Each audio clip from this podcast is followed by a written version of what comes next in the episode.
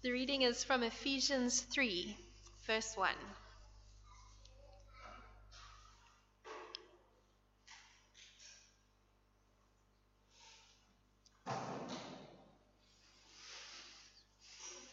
Ephesians 3, verse 1. For this reason, I, Paul, a prisoner of Christ on behalf of you, Gentiles, assuming that you have heard of the stewardship of God's grace that was given to me for you, how the mystery was made known to me by revelation, as I have written briefly. When you read this, you can perceive my insight into the mystery of Christ which was not made known to the sons of men in other generations, as it has now been revealed to his holy apostles and prophets by the Spirit. This mystery is that the Gentiles are fellow heirs, members of the same body, and partakers of the promise in Christ Jesus through the gospel. Of this gospel I was made a minister according to the gift of God's grace which was given me by the working of his power. To me, though I am the very least of all the saints, this grace was given to preach to the Gentiles the unsearchable riches of Christ, and to bring to light for everyone what is the plan of the mystery hidden for ages in God, who created all things, so that through the church the manifold wisdom of God might now be made known to the rulers and authorities in the heavenly places. This was according to the eternal promise that He re- has realized in Christ Jesus our Lord, in whom we have boldness and access with confidence through our faith in Him. So I ask you not to lose heart over what I am suffering for you, which is your glory. Amen.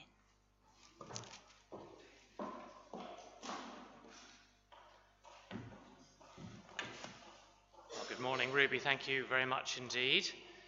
Um, yes, today is a notable first for St. Barnabas. It's our first baby dedication uh, ceremony service, and we're absolutely delighted that Giovanni gets his name first on the honours board.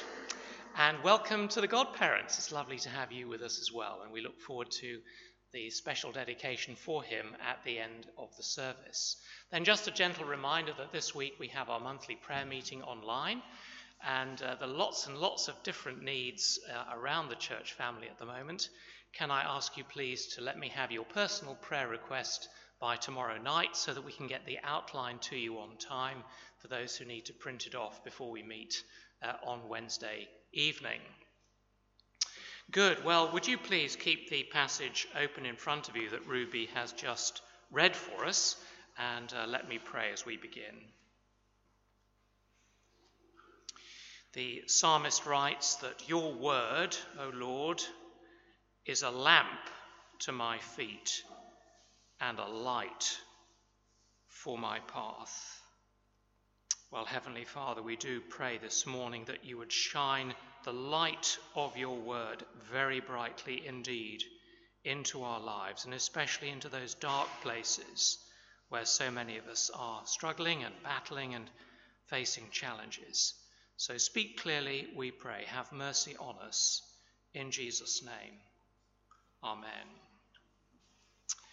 Well, there is a place in the Gospel of Matthew uh, where the Lord Jesus looks ahead to the future of the church and he makes this rather chilling prediction.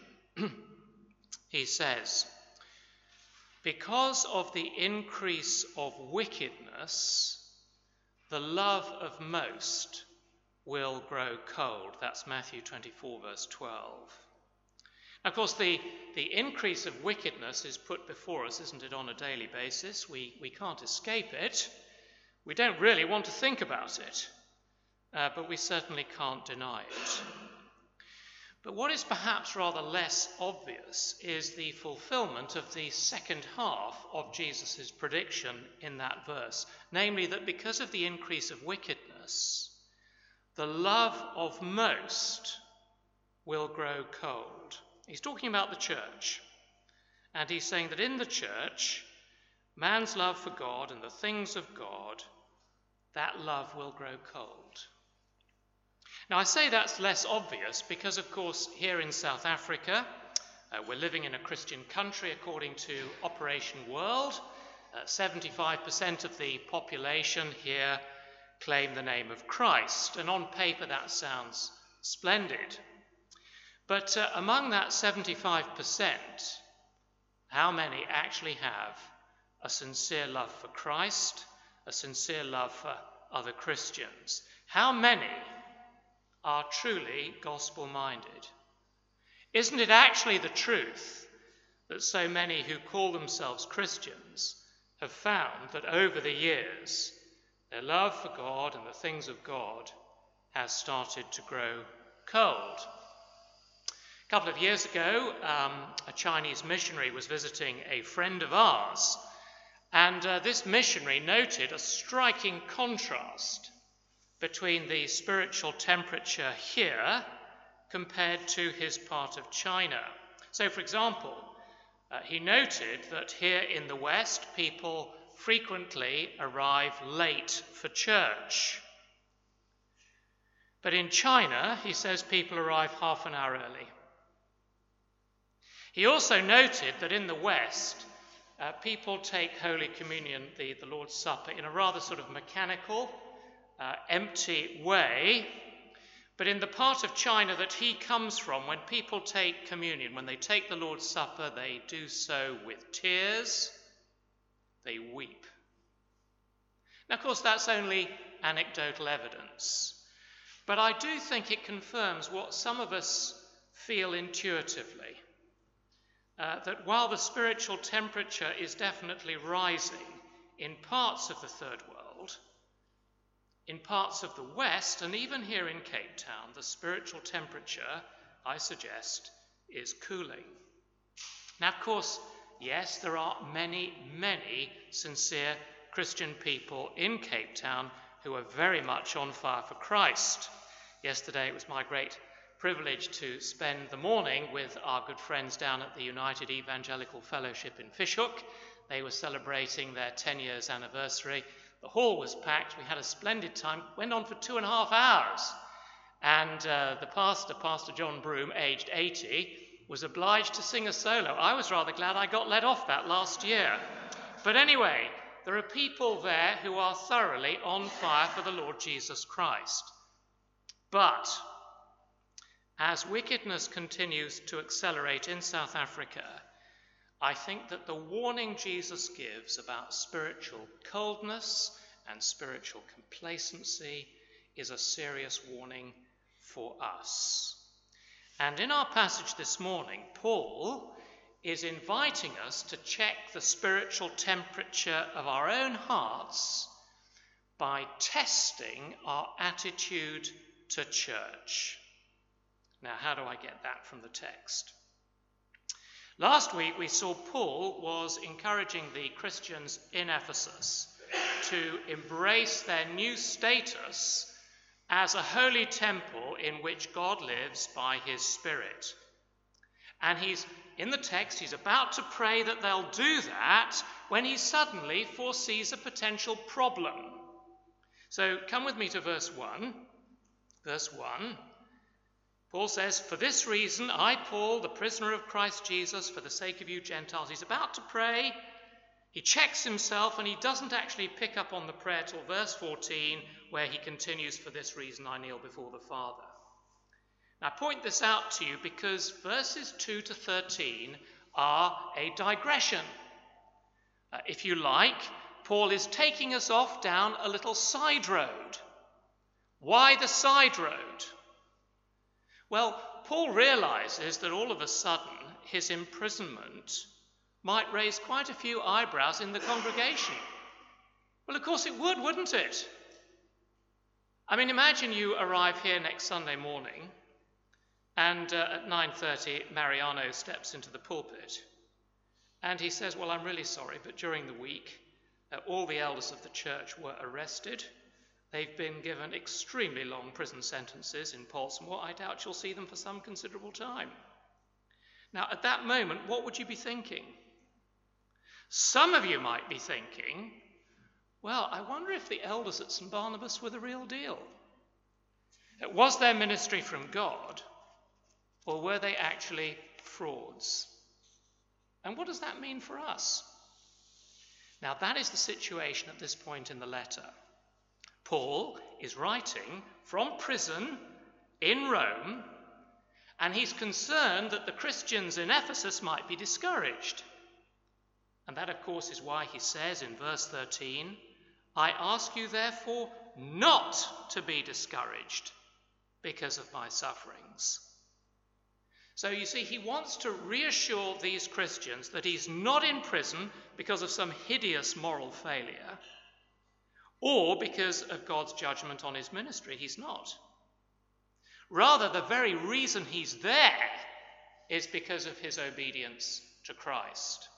And that's why he describes himself in verse 1 not as a prisoner of Rome, but as the prisoner of Christ Jesus. And then he explains what he means. And by way of defense, he, he tells them how he was commissioned for ministry. So, what he's doing here is he's answering the unspoken question how do we know we can trust you?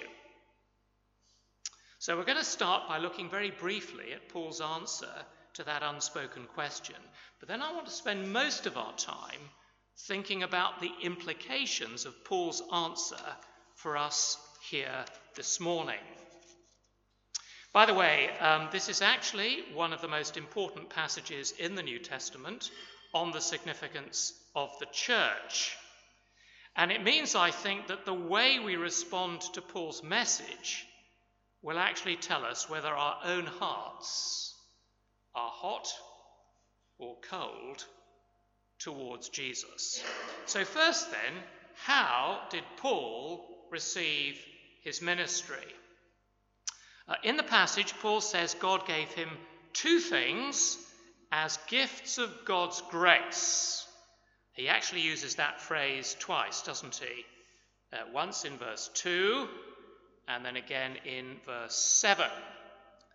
And when we put those two things together, we begin to see why the church is so very precious in the sight of God, and therefore why it ought to be very precious to us as well. So, first, in verses 2 to 6, Paul says he was given a mystery. Now, if you cast your mind back to our very first study in Ephesians, you'll remember that we saw uh, that the word mystery in the Bible has got a very specific meaning. When you and I think of a mystery, we think about a secret. But when the Bible talks about a mystery, uh, it's talking about new information from God. Uh, it's something we wouldn't actually know unless God Himself told us. And here, Paul says in verse 3 that the mystery was made known to him by revelation and that the mystery is about Christ, verse 4. So Paul was given fresh information about the work of Christ. What on earth was it? He tells us in verse 6, he says, The mystery is that through the gospel, the Gentiles are heirs together with Israel, members together of one body, and sharers together in the promise of Christ Jesus. And you might say, how on earth is that new information? Uh, after all, uh, the Old Testament says that God always planned to bless not just Israel, but all the nations of the world. Uh, that, after all, was in his promise to Abraham, wasn't it, right at the beginning? And uh, Isaiah says that Israel was meant to be a light for the nations. All of that is true. But you see, the Old Testament did not say that Israel's privilege as the kingdom of God on earth would be terminated, and that Israel in the Old Testament would be replaced by the church. Now, that was new information. That was the revelation that Paul received from God that the church replaces Israel as the focus of God's activity on earth, with Jew and Gentile both enjoying equal access to God on exactly the same terms. And now all of God's plans and purposes for the world are channeled through the church. Now, we're going to say more about that in a moment. But notice, secondly, in verse 7, Paul says he was also given a commission. He says, I became a servant of this gospel by the gift of God's grace. Now, what that means is that the apostle didn't suddenly uh, wake up one morning and say, You know, I've been considering a number of different possible career options, and I think I really would like to be an apostle. That was not how it happened. God gave Paul this new information about the church as the focus of all God's plans, and then God sent Paul out to tell the world. Verse 9 says that he was sent out to make it plain to everybody. Now, you see, if God hadn't done that, we wouldn't actually have the 13 letters from Paul in the New Testament, which tell us more about the church than anything else. That's how Paul received his ministry. He received it from God, and it was precisely because he'd been so faithful to his ministry that he ended up in prison. Okay, all of that is introduction. What does this mean for you and me this morning? In particular, what can we learn from this passage about the church? Let me suggest there are three vital implications. Tell you what they are, we'll look at them quickly together. Number one, number one, the church is at the center of the gospel. Now, there are a lot of Christians today who don't know this. We need to think about it. Second, the church is at the center of history. Well, the world doesn't know that, does it? The world needs to know that. And third, the church grows through the humble and the weak. Well, that's a surprise.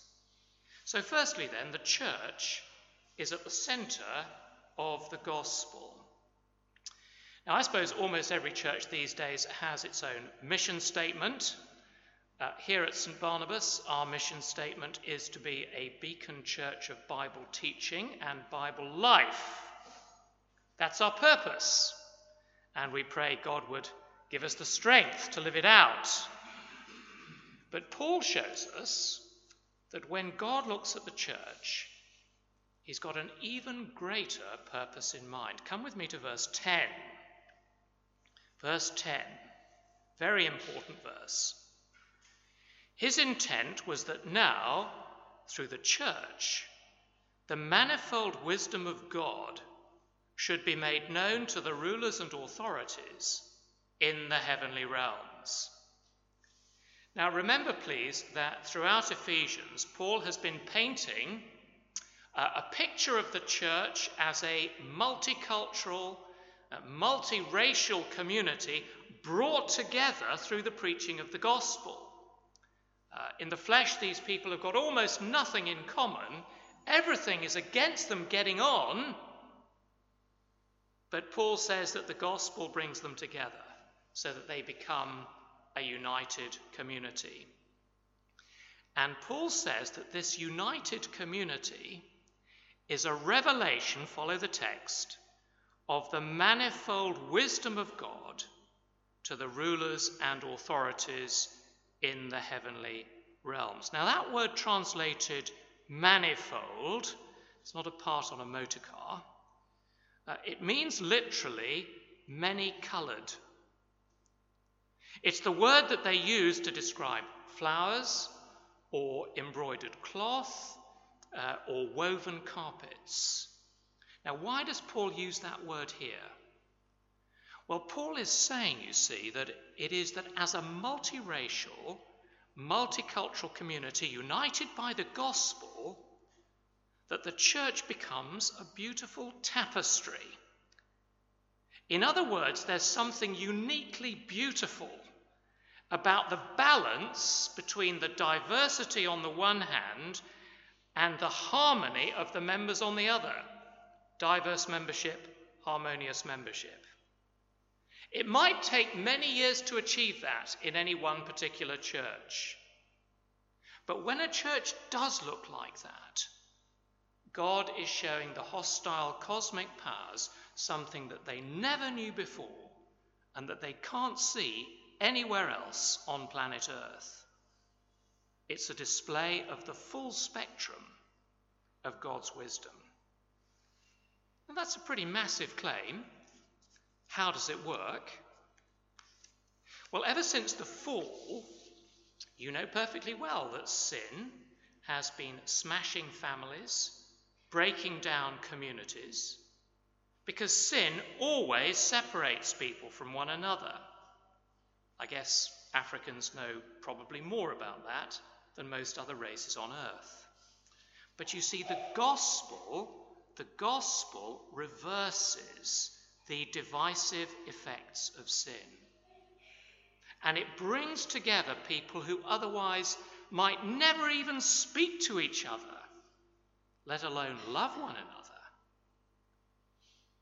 And when the gospel does that, it shows that God is wiser and stronger than any evil that threatens to divide us. Okay? I mean, just look at us this morning. You know, there are people in this room from Malawi and from Zimbabwe and from South Sudan and from Namibia, even from the United Kingdom, and of course, South Africa. See, everything on paper, everything is against our unity, isn't it? Everything. But as God brings us together through the gospel and makes us a family of people praying for one another, caring for one another, encouraging one another, God is giving the vast legions of cosmic powers in the heavenly realms a picture of what is going to happen on the last day when He unites all things in heaven and on earth under one head, even Christ. As one of the commentators puts it, the church is God's pilot scheme for the reconciled universe of the future.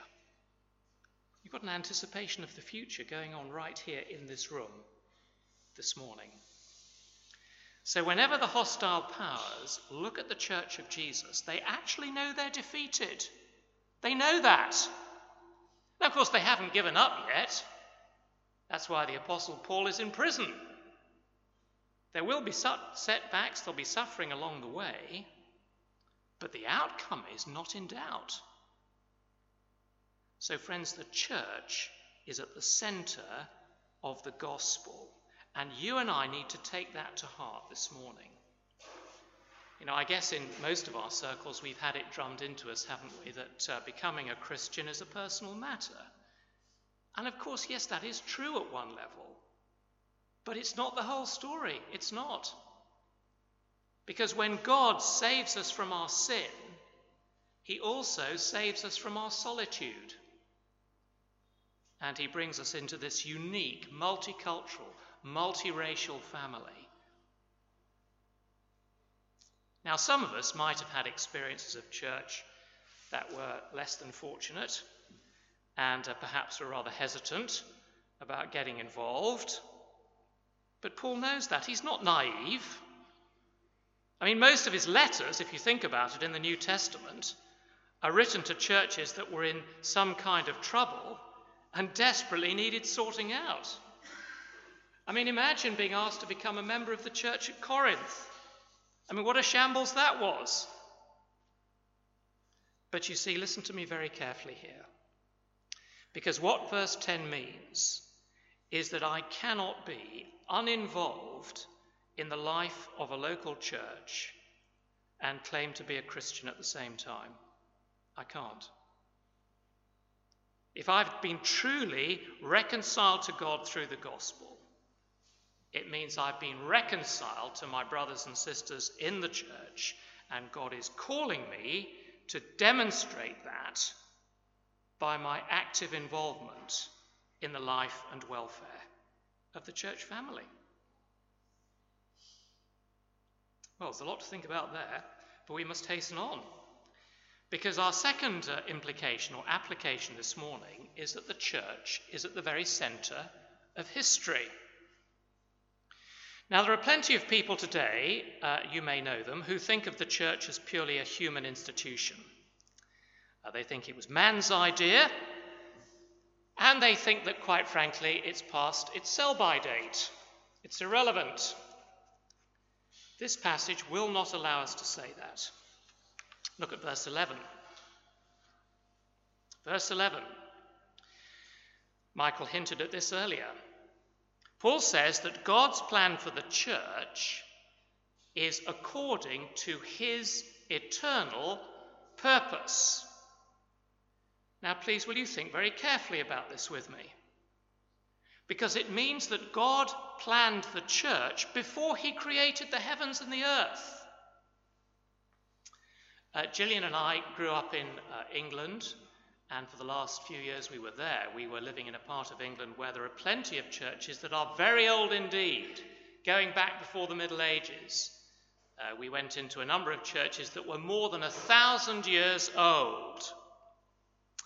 And whenever a tourist uh, visits the United Kingdom and visits one of these splendid buildings, maybe one of the great cathedrals, uh, Canterbury, Winchester, or wherever it is, a typical comment will be while I was in that building, I felt really close to God.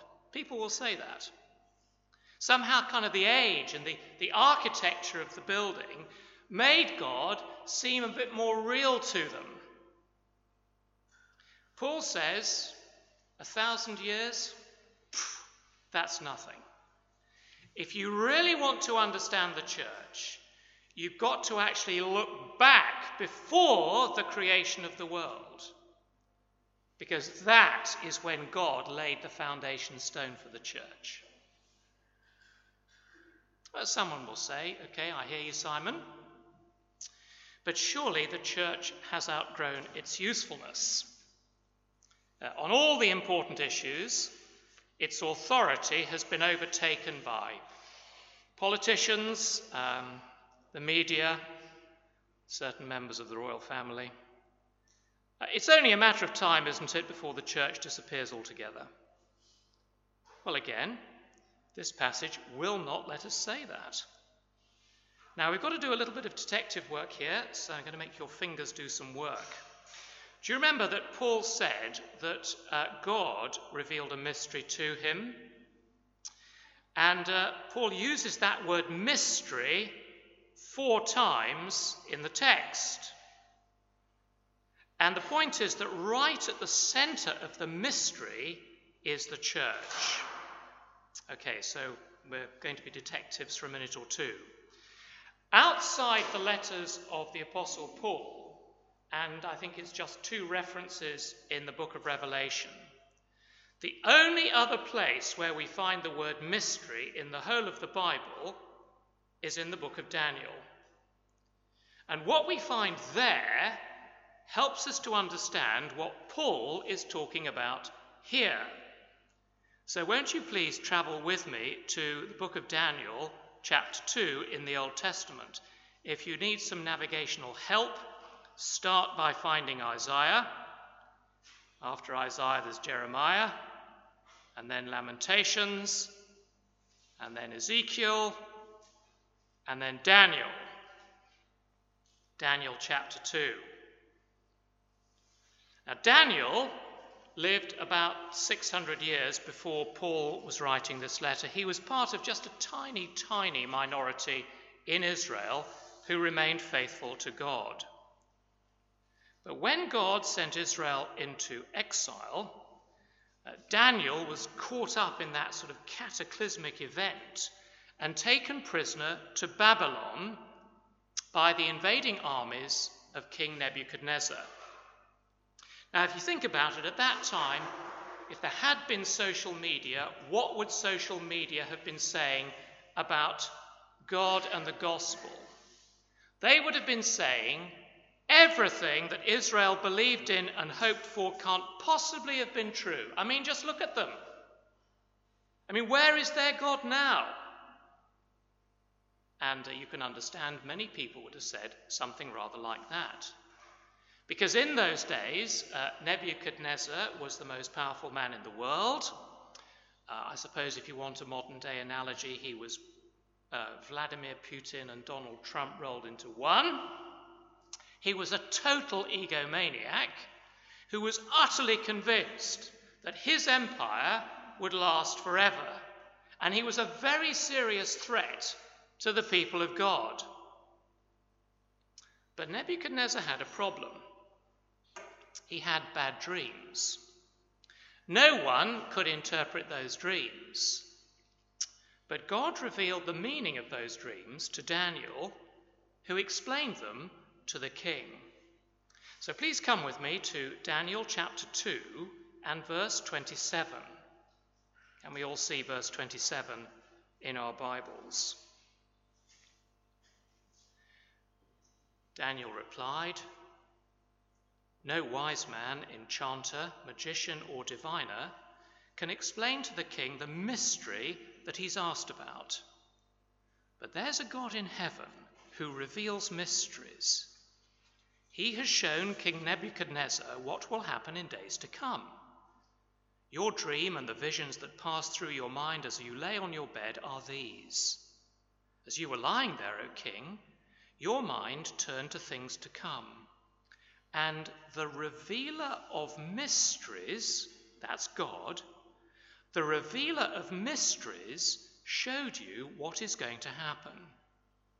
As for me, this mystery has been revealed to me, not because I have greater wisdom than other living men but so that you, O king, may know the interpretation, and that you may understand what went through your mind.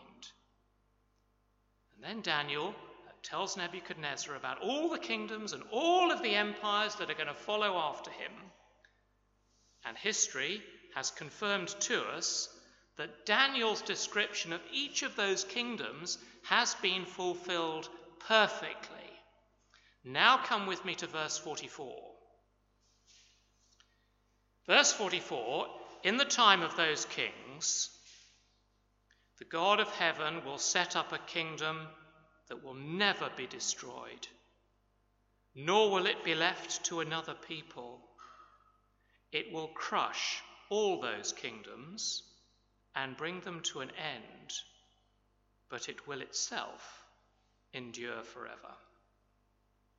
And 600 years later, Jesus arrives in Galilee and he announces that he is God's king and he has come to set up God's eternal kingdom. And when Jesus says that, he is talking about the church. And Jesus says that the future of the church is so secure that the gates of hell will not prevail against it. Was Jesus wrong about that? Many people think he was. In the 2,000 years since Jesus walked the earth, many people have predicted the imminent collapse of the church. Hasn't happened yet, has it? What has happened? Well, what's happened is that although Jesus began with just 12 disciples, Today, there are 2.5 billion Christians on planet Earth.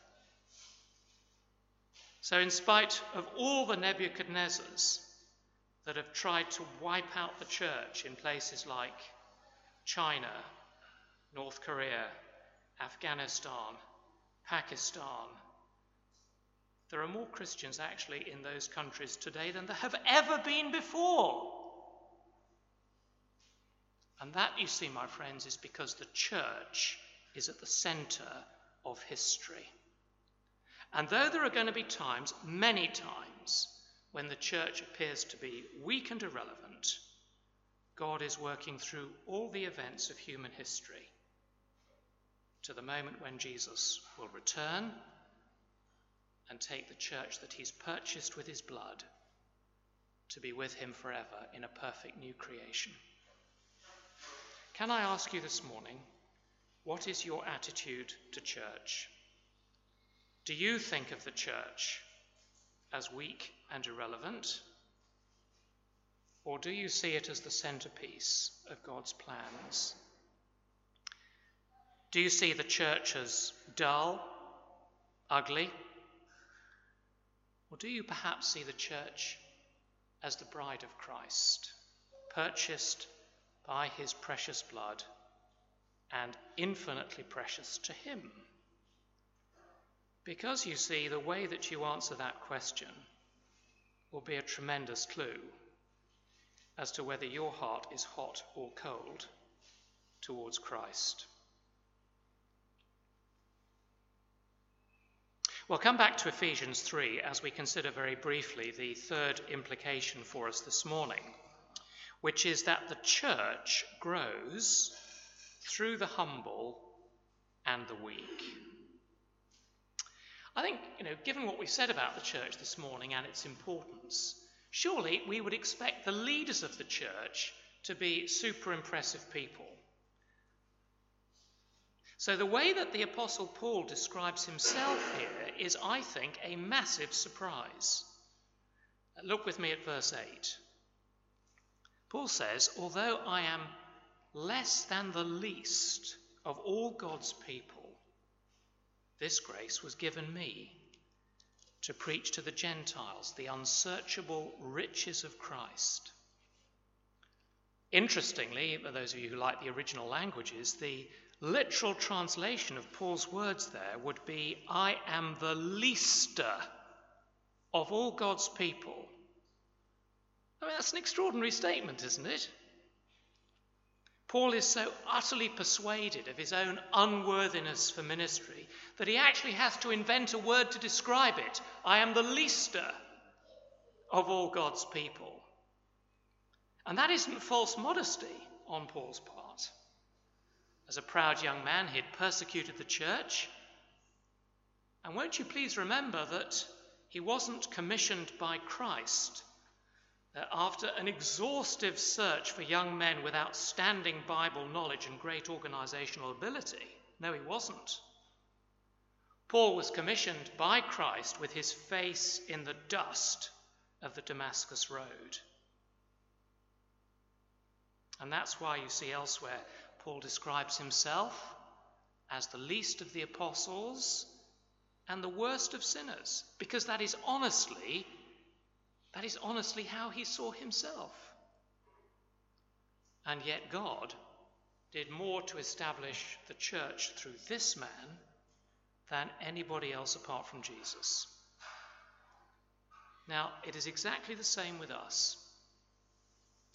The lesson for us, particularly those training for pastoral ministry, is that all true gospel ministry springs from a deep humbling of the servant. There's actually no place in gospel ministry for human pride. D.T. Niles was a missionary to India in the 20th century, and he was once asked to define Christian ministry. This is what he said It's about one beggar telling another beggar where to find bread. Think about that. Christian ministry is about one beggar telling another beggar where to find bread. So it's not the charismatic leader with terrific stage presence. It's not the entertainer who's terrific at telling stories.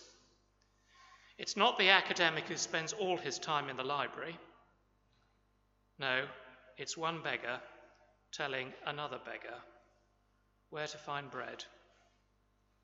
See, friends, it's only when we know that we are beggars that we start to be useful in God's church. Because you see, until we get to that point, there'll be so much of me that people won't see Jesus. They won't actually see the unsearchable riches of Christ. And isn't it true, friends, that so much of what stands in the way of the church becoming the beautiful tapestry that displays God's wisdom is actually our own refusal to see ourselves as God sees us. Isn't that right? So may God open our eyes this morning so that we might see ourselves as we truly are sinners, shaved, saved by sheer grace, nothing else, so that we might value the church more than we do, and that we might truly love one another as God has loved us. Let's pray.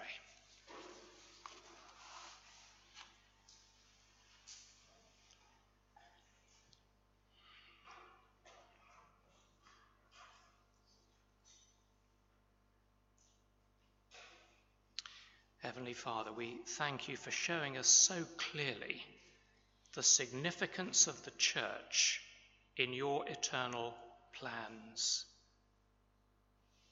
Please forgive us for those times when we've been casual or complacent in our attitude to church. Thank you for showing us that when we bow before your throne, that you grow the church through people as messed up and broken as we are. And we ask that as we do that, that you would recommission us for lives of useful service in our church family here at St. Barnabas. In Jesus' name we pray. Amen.